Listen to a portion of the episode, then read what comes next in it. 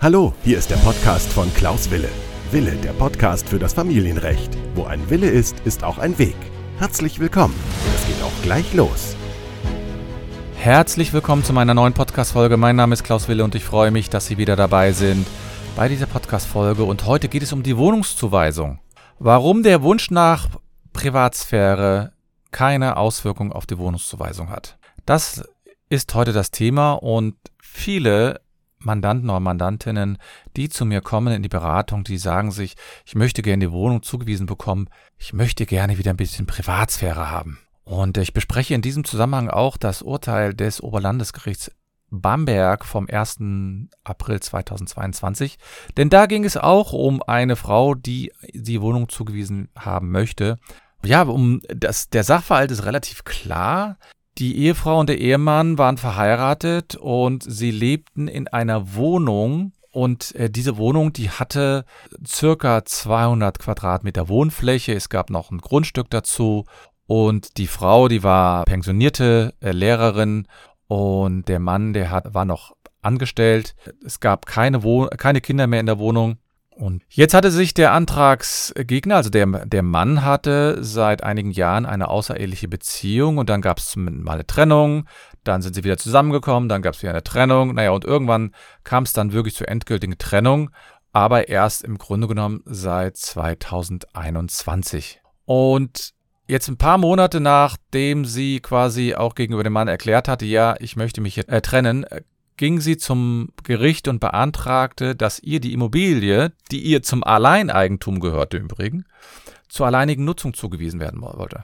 Und sie möchte quasi da eine gewisse Privatsphäre haben, denn sie, es sei für sie unerträglich, dass sie noch weiterhin mit dem Mann in einer Wohnung lebte, der sie regelmäßig betrogen hat und der sie auch weiterhin betrog. Und das, das Oberlandesgericht hat dann die Entscheidung vorgelegt bekommen. Das Amtsgericht hatte nämlich dem Mann gesagt, ja, du musst ausziehen.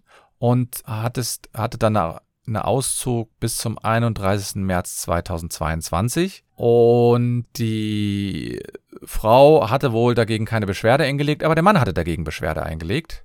Er war der Auffassung, dass er noch weiter in dieser Wohnung bleiben könne. Und äh, deswegen ist es so, dass man doch auch innerhalb der Wohnung getrennt leben könne.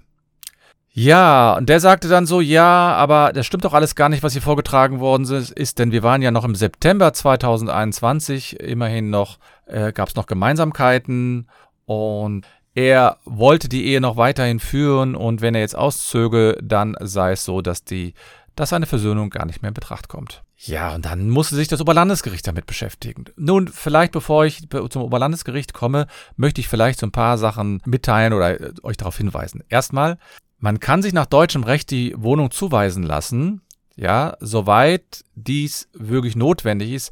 Man sagt, es muss eine sogenannte unbillige Härte bestehen. Und häufig wird der, wird der Begriff unbillige Härte auch darauf bezogen, dass im Haushalt noch Kinder leben. Oder dass es äh, zu Gewalt kam, insbesondere wenn die Kinder das mitverfolgen. Oder dass man hier st- regelmäßig schlimm beleidigt worden ist. Also es gibt dann so ein paar Fälle. Dann kann es in der Tat dazu kommen, dass ein Ehegatte oder ein Ehepartner aus dem Haus ausziehen muss und der andere in der Wohnung bleiben kann. Und da gibt es natürlich viele Sachen abzuwägen. Die Gerichte haben es dann auch nicht immer ganz einfach, denn man muss natürlich auf der einen Seite sagen, hier in dem Fall war es ja so, die Frau war alleinige Eigentümerin, der Mann hatte die Trennung verursacht, der Mann hatte sie regelmäßig betrogen und hat sie wohl auch noch während, im weiteren Verlauf betrogen, also nicht nur einmal, sondern hatte wohl danach auch, nachdem man, nachdem er aus der Wohnung rausgeschmissen werden sollte, weiterhin andere Beziehungen oder Affären oder wie man das nennen kann.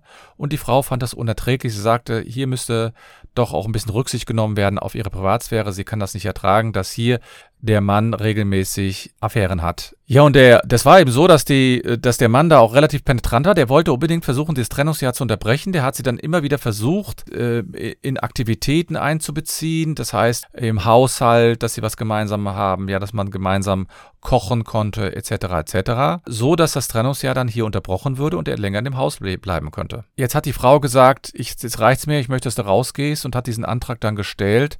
Und da hat dann das Oberlandesgericht, sich hier damit auseinanderzusetzen, muss man hier noch das Trennungsjahr abwarten oder muss man den Mann rausschmeißen? Also man muss dazu sagen, als der Antrag gestellt worden ist, waren die gerade mal ein paar Monate getrennt und viele, viele Ehepaare, die sich getrennt haben, die können gar nicht ausziehen, weil die derzeitige Wohnungssituation in Deutschland ja eher mittelmäßig ist. Das heißt, man, man findet in der Regel keine bezahlbare Wohnung hier im Umkreis. Also wenn man hier in Köln zum Beispiel so sucht, aber auch in anderen Großstädten, und ich höre das von Mandanten oder Mandantinnen dann auch, die sagen, es ist fast unmöglich, hier eine Wohnung zu finden. Man darf sich da natürlich auch nicht auf die Politik verlassen, dass da irgendwas kommt, denn dass wir eine Wohnungsnot haben, das ist schon seit Jahrzehnten bekannt und bisher findet da ja auch nicht besonders viel statt von den Regierenden, dass sie da irgendetwas dran tun. Denn äh, diese wenigen Wohnungen, die dann auch gebaut werden, da braucht man natürlich auch, muss man natürlich auch mal schauen, was sind das denn für Wohnungen? Es brauchen natürlich auch Leute, die diese Wohnung bezahlen können.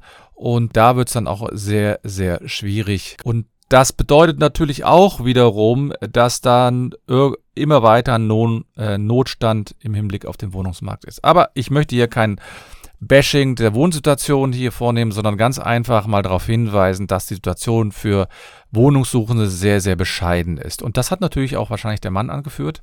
Und er sagt natürlich auch, ja, ich möchte ja quasi die Ehe noch aufrechterhalten. Und das hat wohl auch einen gewissen Einfluss jetzt auf die Entscheidung gehabt, denn das Oberlandesgericht hat sich dann damit auseinandergesetzt und hat gesagt, ja, wozu dient das Trennungsjahr dann grundsätzlich? Das Trennungsjahr dient ja auch dazu, um, klar, um auch vielleicht sich im Klaren darüber zu sein, dass man diese Ehe gar nicht mehr möchte. Und dass man dann auch in der Zwischenzeit die Chance nutzt, Abwicklungshandlungen vorzunehmen, also sprich, dass man auseinandergeht oder dass man vielleicht sogar nochmal wieder versucht. Auf jeden Fall ist es in Deutschland nicht so, dass man sich von Knall auf Halt trennen und scheiden kann, sondern man braucht hier in der Regel das Trennungsjahr. Und die endgültige Trennung der Antragstellerin, die erfolgte eben jetzt zumindest erst Ende September und das Amtsgericht hatte im Dezember zweitausendeinundzwanzig entschieden, also gerade mal ein paar Monate danach. Und als das Oberlandesgericht entschieden hat, war die Sache gerade mal sechs Monate frisch quasi die Trennung, zumindest die offizielle Trennung, die nachgewiesene Trennung. Das ist eben auch ein großes Problem für Personen, die innerhalb der Wohnung getrennt sind, dass sie sagen, ich kann ja gar nicht nachweisen, dass ich getrennt bin, denn wie soll ich das tun? Also wir, ich muss ja beweisen, als derjenige, der sich auf die Trennung beruht, dass wir getrennt sind. Das ist ja fast gar nicht möglich. Und das ist wirklich ein großes, großes Problem. Und der Mann hat ja die ganze Zeit versucht, hier diese Trennung irgendwie herauszuzögern, aus verschiedenen Gründen. Und dann kam auch noch etwas hinzu, dass wir sagen, ja, Artikel sechs Grundgesetz spielt ja hier auch noch eine Rolle, nämlich der Schutz der Ehe. Und der spielt hier im Großen eine ganz, ganz große Rolle.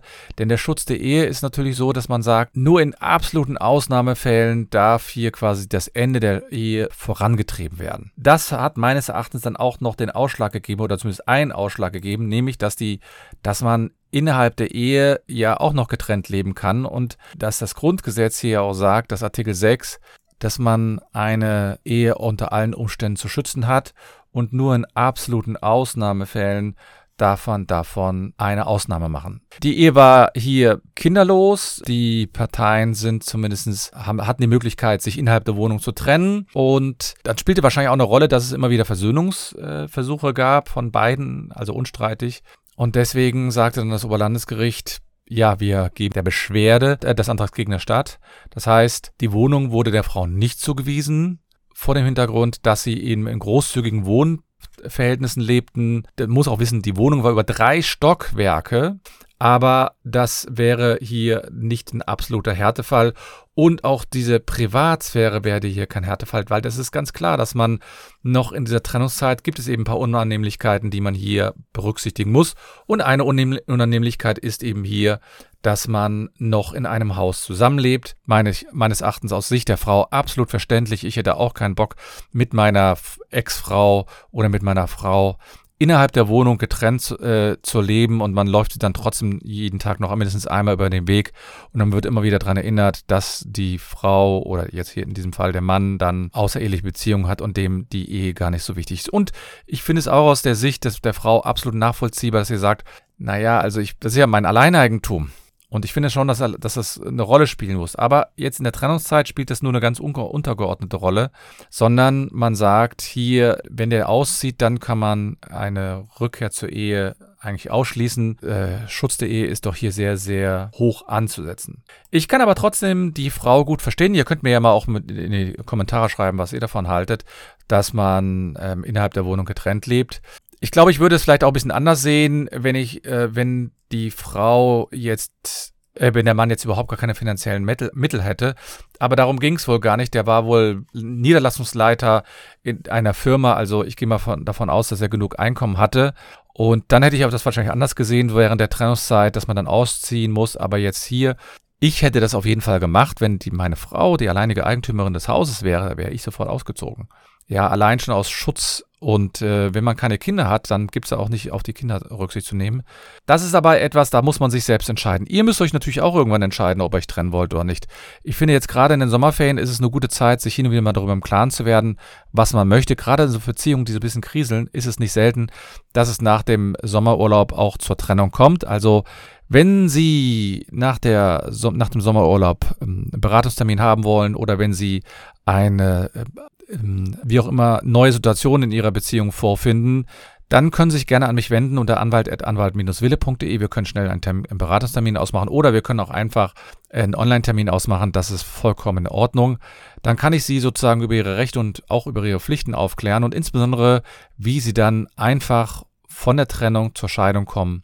Denn das ist der Weg, den ich immer gehe und dass ich sage, man muss, wenn man sich getrennt hat, auch irgendwann zur Scheidung kommen. Und wenn man sich scheiden lässt, dann ist es so, dass man auch wieder offen für was Neues ist. Ja, mein Name ist Klaus Wille und nicht vergessen, wo ein Wille ist, auch ein Weg. Wir hören uns bald wieder. Bis dann.